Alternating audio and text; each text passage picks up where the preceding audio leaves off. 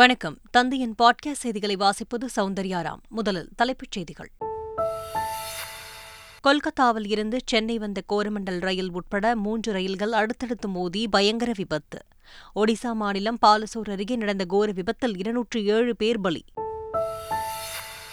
ரயில் விபத்தில் 900க்கும் மேற்பட்டோர் படுகாயங்களுடன் மருத்துவமனையில் அனுமதி. பாலசோர், கட்டாக், பத்ராக் உள்ளிட்ட மருத்துவமனைகளில் இரத்தம் கொடுப்பதற்காக நள்ளிரவிலும் குவிந்த நல்ல உள்ளங்கள். கோரமண்டல் விரைவு ரயிலின் 15 பெட்டிகள் தடம் புரண்டு தண்டவாளத்தில் கிடந்த பெட்டிகள் மீது பெங்களூருவில் இருந்து சென்ற ஹவுரா விரைவு ரயில் முதலில் மோதியது. தொடர்ந்து சரக்கு ரயில் ஒன்றும் மோதியதால் கோர விபத்து நடந்ததாக தகவல். ரயில் விபத்தில் சென்னை பயணிகள் சுமார் 900 பேர் சிக்கியதாக அதிர்ச்சி தகவல். அமைச்சர்கள் உதயநிதி ஸ்டாலின், சிவசங்கர் மற்றும் 3 IAS அதிகாரிகள் ஒடிசா செல்கிறார்கள். ரயில் விபத்து தொடர்பாக ஒடிசா முதல்வருடன் தொலைபேசியில் முதலமைச்சர் ஸ்டாலின் பேச்சு. தமிழ்நாடு அரசு சார்பில் தேவையான உதவிகளை செய்ய தயார் என்றும் உறுதி. ஒடிசா ரயில் விபத்தில் உயிரிழந்தோர் குடும்பத்தினருக்கு குடியரசுத் தலைவர் திரௌபதி முர்மு, பிரதமர் மோடி, ராகுல்காந்தி இரங்கல். தமிழக ஆளுநர் ஆர் ரவி, முதலமைச்சர் ஸ்டாலின் உள்ளிட்ட அரசியல் தலைவர்களும் இரங்கல். ஒடிசா ரயில் விபத்தால் கோவா, மும்பை இடையே இன்று வந்தே பாரத் ரயில் தொடங்கி வைக்கும் நிகழ்ச்சி ரத்து. பிரதமர் மோடி தொடங்கி வைப்பதாக அறிவிக்கப்பட்ட நிலையில் ரத்து செய்யப்படுவதாக அறிவிப்பார்.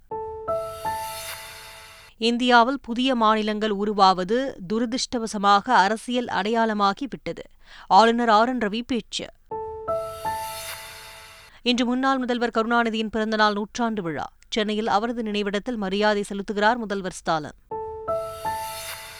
கத்தரி முடிந்தும் சென்னை உட்பட 15 இடங்களில் நேற்று 100 டிகிரி ஃபாரன்ஹீட்டிற்கும் அதிகமாக வெளுத்து வாங்கிய வெயில். அடுத்த 3 நாட்களுக்கு வெப்பம் அளவு 3 டிகிரி செல்சியஸ் அளவிற்கு அதிகரிக்கும் என்று வானிலை ஆய்வு மையம் தகவல். இலங்கைக்கு எதிரான முதல் ஒருநாள் போட்டி ஆப்கானிஸ்தான் அபார வெற்றி. இனி விரிவான செய்திகள். ஒடிசாவில் தடம் புரண்ட கோரமண்டல் ரயில் மீது ஹவுரா விரைவு ரயில் மற்றும் சரக்கு ரயில் அடுத்தடுத்து மோதிய கோர விபத்தில் 200க்கும் மேற்பட்டோர் உயிரிழந்தனர். பஹானஹா ரயில் நிலையம் அருகே வந்து கொண்டிருந்தபோது கோரமண்டல் விரைவு ரயிலின் 10க்கும் மேற்பட்ட பெட்டிகள் தடம் புரண்டு கவிழ்ந்து ஒன்றின் மீது ஒன்றாக ஏறியது. கவிழ்ந்த பெட்டிகளில் சிக்கியவர்களை மற்ற பெட்டிகளில் இருந்த பயணிகள் மீட்கும் பணியில் ஈடுபட்டனர். அதே நேரத்தில் அவ்வழியாக வந்த ஹவுரா விரைவு ரயில் தடம் புரண்ட கோரமண்டல் ரயில் பெட்டிகள் மீது மோதியது. அது அதிர்ச்சியை ஏற்படுத்தியுள்ளது. இந்த பரபரப்பு அடங்குவதற்குள் சரக்கு ரயில் ஒன்று விரைவு ரயிலின் மீது மோதியது. இதில் இடுபாடுகளில் சிக்கி 200க்கும் மேற்பட்டோர் பலியாகினர். 900க்கும் மேற்பட்டோர் மருத்துவமனைகளில் அனுமதிக்கப்பட்டுள்ளனர். பலி எண்ணிக்கை மேலும் அதிகரிக்கும் என்று அஞ்சப்படும் நிலையில் மாநில மற்றும் தேசிய பேரிடர் மீட்புப் படையினர் 60க்கும் மேற்பட்ட ஆம்புலன்ஸ்களின் மூலம் தீவிர மீட்புப் பணியில் ஈடுபட்டு வருகின்றனர். கோரமண்டல் ரயில் விபத்துக்கு உள்ளான நிலையில் பொதுமக்கள் பலர் நீண்ட வரிசையில் நின்று இரத்த தானம் வழங்கினர். பாலசூர் உள்ளிட்ட மருத்துவமனையில் அனுமதிக்கப்பட்டுள்ள பாதிக்கப்பட்டவர்களுக்கு உதவும் வகையில் ஏராளமான பொதுமக்கள் நீண்ட வரிசையில் நின்று இரத்த தானம் செய்தனர். கோரமண்டல் ரயில் விபத்து குறித்து அதன் தகவல்களை தெற்கு ரயில்வே PRO குகனேசன் நம்மிடையே விளக்குகிறார்.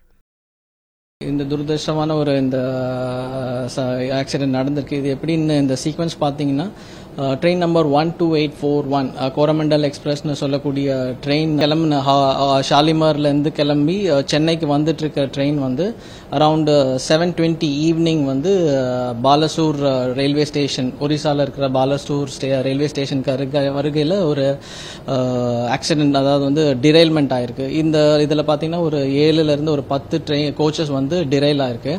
இந்த கோச்சஸ் வந்து டிரைல் ஆனதில் ஒரு சில டிரைல்டு கோச்சஸ் வந்து பக்கத்தில் இருக்கிற அந்த ரன்னிங் லைனில் வந்து இன்ஃப்ளூன்ஸ் ஆயிருக்கு. ஸோ இமீடியட்டாக வந்து அந்த ரன்னிங் லைனில் வந்து நமக்கு பெங்களூர்லேருந்து ஹவுரா சென்று கொண்டிருக்கிற இன்னொரு ட்ரெயின் வந்து இந்த டிரைல் கோச்சஸை இடித்ததுனால அதில் ஒரு 2 கோச்சஸும் வந்து டிரைல் ஆயிருக்கு. ரயில் விபத்தில் உயிர் இழந்தவர்களின் குடும்பத்திற்கு ₹10 லட்சம் இழப்பீடு அறிவிக்கப்பட்டுள்ளது. படுகாயமடைந்தவர்களுக்கு ₹2 லட்சம், லேசான காயமடைந்தவர்களுக்கு ₹50,000 வழங்கப்படும் என்று மத்திய ரயில்வே அமைச்சர் அஸ்வினி வைஷ்ணவ் அறிவித்துள்ளார். விபத்துக்கு உள்ளான கோரமண்டல் ரயில் தமிழகத்தைச் சேர்ந்து சுமார் 140 பேர் பயணம் செய்ததாக பேரிடர் மேலாண்மை இயக்குநர் ராமன் தெரிவித்துள்ளார்.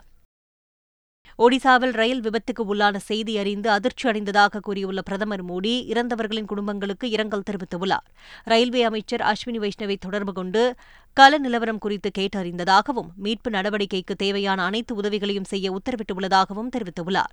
இதனிடையே ஒடிசா அரசு மற்றும் தென்கிழக்கு ரயில்வேயுடன் ஒருங்கிணைந்து வருவதாக மேற்குவங்க முதலமைச்சர் மம்தா பானர்ஜி கூறியுள்ளார்.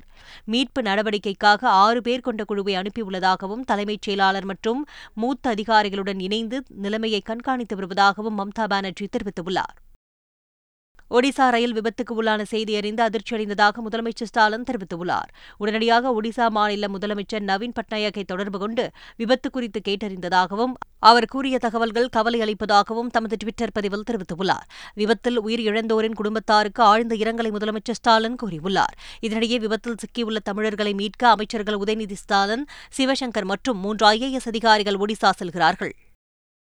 கோவா மும்பை வந்தே பாரத் ரயிலை தொடங்கி வைக்கும் நிகழ்வு ரத்து செய்யப்பட்டுள்ளது. இன்று காலை 10 மணிக்கு கோவாவின் முதல் வந்தே பாரத் விரைவு ரயிலை காணொலி மூலம் மட்கான் ரயில் நிலையத்தில் இருந்து பிரதமர் மோடி கொடியசைத்து தொடங்கி வைப்பதாக இருந்தது.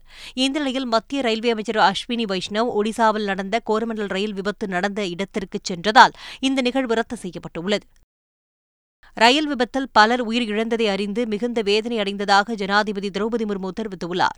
அவர் வெளியிட்டுள்ள இரங்கல் செய்தியில், மீட்புப் பணிகள் வெற்றியடையவும் காயமடைந்தவர்கள் விரைவாக நலமடையவும் பிரார்த்திக்கிறேன் என்று கூறியுள்ளார். இந்தியாவில் மாநிலங்கள் உருவானது துரதிருஷ்டவசமாக அரசியல் அடையாளமாக மாறிவிட்டது என்று தமிழக ஆளுநர் ஆர் ரவி தெரிவித்துள்ளார். சென்னை கிண்டியில் உள்ள ஆளுநர் மாளிகையில் தெலங்கானா மாநிலம் உருவான தின விழா ஆளுநர் ஆர் ரவி தலைமையில் கொண்டாடப்பட்டது. தெலுங்கு மொழி பேசக்கூடிய மாணவர்கள், தெலங்கானாவை சேர்ந்த தொழிலதிபர்கள் மற்றும் தெலுங்கு மொழி சங்க நிர்வாகிகள் கலந்து கொண்டனர். நிகழ்ச்சியில் பேசிய ஆளுநர் ஆர் ரவி, இந்தியாவில் மாநிலங்கள் உருவானது துரதிருஷ்டவசமாக அரசியல் அடையாளமாக மாறிவிட்டது என்று ஆளுநர் கூறினார். அரசியல் லாபத்திற்காக மக்களை புலம்பெயர்ந்து வந்தவர்கள் என்று கூறுவது மிகவும் ஆபத்தானது என்றும் ஆளுநர் ஆர் ரவி தெரிவித்துள்ளார். மறைந்த தலைவர் கருணாநிதியின் 100ஆண்டு பிறந்தநாள் விழா இன்று கொண்டாடப்படுகிறது. இதனையொட்டி முதலமைச்சர் மு க ஸ்டாலின் பல்வேறு நிகழ்ச்சிகளில் பங்கேற்கவுள்ளார். இதனிடையே கருணாநிதி 100ஆண்டு விழாவுக்கான இலச்சினையை நேற்று வெளியிட்டுள்ள முதலமைச்சர் ஸ்டாலின், கருணாநிதிக்கு திராவிட மாடல் ஆட்சியை காணிக்கையாக்குகிறோம் என்று கூறினார். தந்தை பெரியாரின் கொள்கை வாரிசான தலைவர் கலைஞரை வாழ்த்துவதற்காக மகாத்மா காந்தியினுடைய பேரன் அவர்கள் இங்கே வருகை தந்திருக்கிறார்கள். அண்ணல் காந்தியடிகளின் பேரனான அவர் இங்கு வருகை தந்து கலைஞரையும் எங்களது ஆட்சியையும் பாராட்டி பேசியது எனக்கு வாழ்நாளில் கிடைத்திருக்கிற மாபெரும் பேரும். கலைஞரின் 100ஆண்டு விழாவை தமிழ்நாடு அரசு ஓராண்டு காலம் கொண்டாட திட்டமிட்டுள்ளது. என் தலைமையிலான இந்த திராவிட மாடல் அரசையே அவருக்கும் அவரது புகழுக்கும் நான் காணிக்கையாக்குகிறேன். தூத்துக்குடி ஸ்டெர்லைட் ஆலை கழிவுகளை அகற்ற தமிழக அரசு சார்பில் 9 பேர் கொண்ட குழு அமைக்கப்பட்டதற்கு ஆலை எதிர்ப்பாளர்கள் வரவேற்பு தெரிவித்துள்ளனர். இது தொடர்பாக ஸ்டெர்லைட் ஆலை எதிர்ப்பாளர்களிடம் மாவட்ட ஆட்சியர் செந்தில்ராஜ், மாவட்ட காவல் கண்காணிப்பாளர் பாலாஜி சரவணன் ஆகியோர் ஆலோசனை நடத்தினர். கூட்டத்திற்கு பின்பு செய்தியாளர்களிடம் பேசிய ஸ்டெர்லைட் ஆலை எதிர்ப்பாளர்கள், கழிவுகளை அகற்ற தமிழக அரசே நடவடிக்கை எடுக்கும் என்ற மாவட்ட நிர்வாகத்தின் நடவடிக்கை வரவேற்கத்தக்கது என்றார்.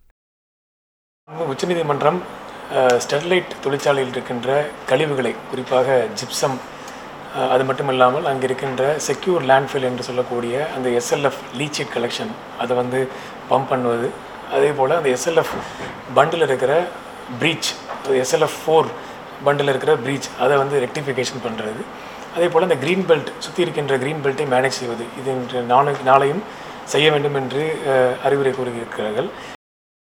மத்திய உள்துறை அமைச்சர் அமித்ஷாவின் கோரிக்கையை ஏற்று 140 ஆயுதங்கள் ஒப்படைக்கப்பட்டுள்ளன. வடகிழக்கு மாநிலமான மணிப்பூரில் மைத்தேயி மற்றும் குகி ஆகிய 2 சமூகங்களிடையே ஏற்பட்ட மோதல் வன்முறையாக மாறியதில் 70க்கும் மேற்பட்டோர் கொல்லப்பட்டனர். வன்முறையை கட்டுக்குள் கொண்டுவர மணிப்பூர் சென்ற மத்திய உள்துறை அமைச்சர் அமித்ஷா ராணுவ உயரதிகாரிகள், பல்வேறு அரசியல் கட்சிகள் மற்றும் செல்வாக்குமிக்க சமுதாய தலைவர்கள் ஆகியோரை சந்தித்து அமைதியை நிலைநாட்டுவதற்கான ஆலோசனையை மேற்கொண்டார். இதனைத் தொடர்ந்து ஆயுதங்களை வைத்திருப்பவர்கள் பாதுகாப்பு படையினரிடம் ஒப்படைக்க வேண்டும் என்று எச்சரிக்கை விடுத்திருந்தார். இதைத் தொடர்ந்து மணிப்பூரின் பல்வேறு இடங்களில் பல்வேறு குழுக்களின் சார்பாக 140 அதிநவீன துப்பாக்கி ஆயுதங்கள் ஒப்படைக்கப்பட்டுள்ளன. வரும் 11ஆம் தேதி முதல் கர்நாடக அரசு பேருந்துகளில் பெண்களுக்கு இலவச பேருந்து பயண திட்டம் அறிமுகப்படுத்தப்பட உள்ளது. கர்நாடக மாநிலம் பெங்களூருவில் நடைபெற்ற அமைச்சரவைக் கூட்டத்தில் காங்கிரஸ் கட்சியின் 5 தேர்தல் வாக்குறுதிகளுக்கு ஒப்புதல் வழங்கப்பட்டுள்ளது. அமைச்சரவைக் கூட்டத்திற்கு பின்னர் செய்தியாளர்களிடம் பேசிய முதல்வர் சித்தராமையா, 5 தேர்தல் வாக்குறுதிகளும் நடப்பு நிதியாண்டிற்குள் நிறைவேற்றப்படும் என்றார். முதல் வாக்குறுதியான அனைவருக்கும் 200 யூனிட் இலவச மின்சாரம் வழங்கும் திட்டம் வரும் ஜூலை 1ஆம் தேதி முதல் அமல்படுத்தப்படும் என்றார். ஆகஸ்ட் 15 முதல் குடும்ப தலைவிகளின் வங்கிக் கணக்கில் 2,000 ரூபாய் செலுத்தப்படும் என்று கூறினார். ஜூலை மாதம் 1 முதல் வறுமை கோட்டிற்கு கீழ் உள்ள அனைத்து குடும்பத்தினருக்கும் இலவசமாக 10 கிலோ அரிசி வழங்கப்படும் என்று அறிவிக்கப்பட்டுள்ளது. பெண்களுக்கு அரசு பேருந்துகளில் இலவசமாக பயணம் செய்யும் திட்டம் வரும் 11 முதல் அமல்படுத்தப்படும் என்று சித்தராமையா கூறியுள்ளார். பாலியல் குற்றச்சாட்டுகளுக்கு உள்ளான பாஜக எம்பி பிரிஜ்பூஷன் சரண்சிங் பிரதமரின் பாதுகாப்பு கவசத்தில் இருப்பதாக ராகுல்காந்தி விமர்சித்துள்ளார். இந்திய மல்யுத்த கூட்டமைப்பின் தலைவர் பிரிஜ்பூஷன் சரண்சிங் மீது பாலியல் குற்றச்சாட்டுகளை குறிப்பிட்டுள்ள அவர் 25 சர்வதேச பதக்கங்களை கொண்டு வந்து 5 மகள்கள் நீதி கேட்டு தெருவில் கதறி அழுவதாக வெளியிட்டுள்ளார். 2 எஃப்ஐஆர்களில் 15 கொடூரமான பாலியல் குற்றச்சாட்டுகளுக்கு உள்ளான எம்பி பிரதமரின் பாதுகாப்பு கவசத்தில் இருப்பதாக குற்றம் சாட்டியுள்ள ராகுல்காந்தி இந்த நிலைக்கு மோடி அரசே காரணம் என்றும் விமர்சித்துள்ளார். பாலியல் புகார் விவகாரத்தில் பாஜக எம்பி பிரிஜ்பூஷன் சரண்சிங்கை கைது செய்யாவிட்டால் போராட்டம் நடத்தப்படும் என்று பாரதிய விவசாயிகள் சங்க தலைவர் ராகேஷ் தியாக அறிவித்துள்ளார். இதனிடையே போராடி வரும் மல்யுத்த வீரர்களுக்கு முன்னாள் கிரிக்கெட் வீரர்கள் ஆதரவு தெரிவித்துள்ளனர். 1983 உலகக்கோப்பையை வென்ற இந்திய கிரிக்கெட் அணியினர் கூட்டாக அறிக்கை வெளியிட்டுள்ளனர். அதில் மல்யுத்த வீரர்கள் கையாளப்படும் விதம் கவலையளிக்கிறது என்றும் கங்கை நதியில் மல்யுத்த வீரர்கள் பதக்கங்களை வீச நினைப்பது வருத்தம் தருகிறது என்றும் குறிப்பிட்டுள்ளனர். புதிய நாடாளுமன்ற கட்டிடத்தை பார்வையிட்ட மதுரை எம்பி சு வெங்கடேசன் பாஜக அலுவலகம் போல் வடிவமைக்கப்பட்டுள்ளதாக குற்றம் சாட்டியுள்ளார். புதிய கட்டிடத்தின் காட்சிகள் முழுக்க சனாதனத்தை விளக்கும் காட்சியாகவும் சமஸ்கிருதத்தை போற்றும் காட்சியாகவும் தான் இருக்கிறது. ஜனநாயகம், மதச்சார்பின்மை, தேச விடுதலை போராட்டம் ஆகியவற்றினுடைய எந்த அடையாளங்களும் அதற்குள் இல்லை. மேகதாது அணை விவகாரம் தொடர்பாக அனைத்துக் கட்சிக் கூட்டத்தை கூட்ட வேண்டும் என்று பாமக தலைவர் அன்புமணி ராமதாஸ் வலியுறுத்தியுள்ளார். சென்னையில் செய்தியாளர்களை சந்தித்த அவர் மேகதாது அணை விவகாரத்தில் அரசியல் பார்க்காமல் அனைத்துக் கட்சிகளும் ஒன்றிணைந்து எதிர்க்க வேண்டும் என்று வலியுறுத்தியுள்ளார். இது ஒருபொழுதும் தமிழக அரசு ஏற்றுக்கொள்ளக்கூடாது. இது தமிழ்நாட்டுக்கு எதிரானது. மத்திய அரசையும் வலியுறுத்த வேண்டும். சட்ட போராட்டங்கள் சட்ட ரீதியிலே அணுக வேண்டும். தமிழ்நாட்டில் அரசியல் பார்க்காமல் அனைத்து கட்சிகளும் ஒன்று சேர்ந்து இதை எதிர்க்க வேண்டும். நாமக்கல் மாவட்டத்தில் அனுமதி பெற்று இயக்கிய சாய தொழிற்சாலைகளில் மாசுக்கட்டுப்பாட்டு வாரிய அதிகாரிகள் ஆய்வு நடத்தி சீல் வைத்தனர். குமாரபாளையம் மற்றும் அதன் சுற்றுப்புற பகுதிகளில் தற்பொழுது அனுமதி பெற்று இயக்கக்கூடிய சாய தொழிற்சாலைகள் 50க்கும் மேற்பட்டவை இயங்கி வருகின்றன. இவற்றில் இருந்து சாய கழிவு நீர் சுத்திகரிக்கப்படாமல் தொடர்ந்து சாக்கடை கால்வாய் வழியாக வெளியேற்றப்படுவதாக புகார்கள் எழுந்தன. புகாரின் பேரில் ஆய்வு நடத்திய மாசுக்கட்டுப்பாட்டு வாரிய அதிகாரி மாவட்ட பொறியாளர் மணிவண்ணன் தலைமையில் வருவாய்த்துறையினர் சீல் வைத்தனர். தமிழகத்தில் அடுத்த 3 தினங்களுக்கு 2 முதல் 3 டிகிரி செல்சியஸ் வெப்பம் அதிகமாக இருக்கக்கூடும் என்று வானிலை ஆய்வு மையம் தெரிவித்துள்ளது. மேற்கு திசை காற்றும் மற்றும் வெப்பச்சலனம் காரணமாக தமிழ்நாடு, புதுச்சேரி மற்றும் காரைக்கால் பகுதிகளில் இன்று முதல் 6 தேதி வரை ஓரிரு இடங்களில் லேசானது முதல் மிதமானது வரை மழை பெய்யக்கூடும் என்று தெரிவிக்கப்பட்டுள்ளது. தமிழகம் மற்றும் புதுச்சேரியில் ஓரிரு இடங்களில் அதிகபட்ச வெப்பநிலை 39 டிகிரி முதல் 41 டிகிரி செல்சியஸ் அளவில் இருக்கக்கூடும் என்றும் ஓரிரு இடங்களில் இயல்பிலிருந்து 2 முதல் 3 டிகிரி செல்சியஸ் அதிகமாக இருக்கக்கூடும் என்றும் வானிலை மையம் தெரிவித்துள்ளது. இலங்கைக்கு எதிரான முதல் ஒருநாள் போட்டியில் ஆப்கானிஸ்தான் அபார வெற்றி பெற்றது. இலங்கையில் சுற்றுப்பயணம் மேற்கொண்டுள்ள ஆப்கானிஸ்தான் கிரிக்கெட் அணி 3 போட்டிகள் கொண்ட ஒருநாள் தொடரில் ஆடுகிறது. இந்த நிலையில் முதலாவது ஒருநாள் போட்டி நேற்று நடைபெற்றது. டாஸ் வென்ற ஆப்கானிஸ்தான் பந்துவீச்சை தேர்வு செய்தது. அதன்படி முதலில் ஆடிய இலங்கை அணி நிர்ணயிக்கப்பட்ட 50 ஓவரில் 268 ரன்களுக்கு ஆல் அவுட் ஆனது. இதையடுத்து 269 ரன்கள் எடுத்தால் வெற்றி என்ற இலக்குடன் ஆப்கானிஸ்தான் அணி களமிறங்கியது. இறுதியில் ஆப்கானிஸ்தான் அணி 46.5 ஓவரில் 4 விக்கெட்டிற்கு 269 ரன்கள் எடுத்து 6 விக்கெட் வித்தியாசத்தில் அபார வெற்றி பெற்றது. இதன் மூலம் 3 போட்டிகள் கொண்ட ஒருநாள் தொடரில் 1-0 என்ற கணக்கில் ஆப்கானிஸ்தான் அணி முன்னிலை பெற்றுள்ளது. மீண்டும் தலைப்புச் செய்திகள். கொல்கத்தாவில் இருந்து சென்னை வந்த கோரமண்டல் ரயில் உட்பட 3 ரயில்கள் அடுத்தடுத்து மோதி பயங்கர விபத்து. ஒடிசா மாநிலம் பாலசோர் அருகே நடந்த கோர விபத்தில் 207 பேர் பலி. ரயில் விபத்தில் 900க்கும் மேற்பட்டோர் படுகாயங்களுடன் மருத்துவமனையில் அனுமதி. பாலசோர், கட்டாக், பத்ராக் உள்ளிட்ட மருத்துவமனைகளில் இரத்தம் கொடுப்பதற்காக நள்ளிரவிலும் குவிந்த நல்ல உள்ளங்கள். கோரமண்டல் விரைவு ரயிலின் 15 பெட்டிகள் தடம் புரண்டு தண்டவாளத்தில் கிடந்த பெட்டிகள் மீது பெங்களூருவில் இருந்து சென்ற ஹவுரா விரைவு ரயில் முதலில் மோதியது. தொடர்ந்து சரக்கு ரயில் ஒன்றும் மோதியதால் கோர விபத்து நடந்ததாக தகவல். ரயில் விபத்தில் சென்னை பயணிகள் சுமார் 900 பேர் சிக்கியதாக அதிர்ச்சி தகவல். அமைச்சர்கள் உதயநிதி ஸ்டாலின், சிவசங்கர் மற்றும் 3 IAS அதிகாரிகள் ஒடிசா செல்கிறார்கள். ரயில் விபத்து தொடர்பாக ஒடிசா முதல்வருடன் தொலைபேசியில் முதலமைச்சர் ஸ்டாலின் பேச்சு. தமிழ்நாடு அரசு சார்பில் தேவையான உதவிகளை செய்ய தயார் என்றும் உறுதி. ஒடிசா ரயில் விபத்தில் உயிரிழந்தோர் குடும்பத்தினருக்கு குடியரசுத் தலைவர் திரௌபதி முர்மு, பிரதமர் மோடி, ராகுல்காந்தி இரங்கல்.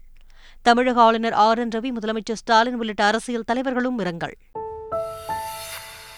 ஒடிசா ரயில் விபத்தால் கோவா மும்பை இடையே இன்று வந்தே பாரத் ரயில் தொடங்கி வைக்கும் நிகழ்ச்சி ரத்து. பிரதமர் மோடி தொடங்கி வைப்பதாக அறிவிக்கப்பட்ட நிலையில் ரத்து செய்யப்படுவதாக அறிவிப்பார். இந்தியாவில் புதிய மாநிலங்கள் உருவாவது துரதிருஷ்டவசமாக அரசியல் அடையாளமாகிவிட்டது. ஆளுநர் RN Ravi பேச்சு. இன்று முன்னாள் முதல்வர் கருணாநிதியின் பிறந்தநாள் நூற்றாண்டு விழா. சென்னையில் அவரது நினைவிடத்தில் மரியாதை செலுத்துகிறார் முதல்வர் ஸ்டாலின். கத்தரி முடிந்தும் சென்னை உட்பட 15 இடங்களில் நேற்று 100 டிகிரி ஃபாரன்ஹீட்டிற்கும் அதிகமாக வெளுத்து வாங்கிய வெயில். அடுத்த 3 நாட்களுக்கு வெப்பம் அளவு 3 டிகிரி செல்சியஸ் அளவிற்கு அதிகரிக்கும் என்று வானிலை ஆய்வு மையம் தகவல். இத்துடன் செய்திகள் நிறைவு பெற்றன.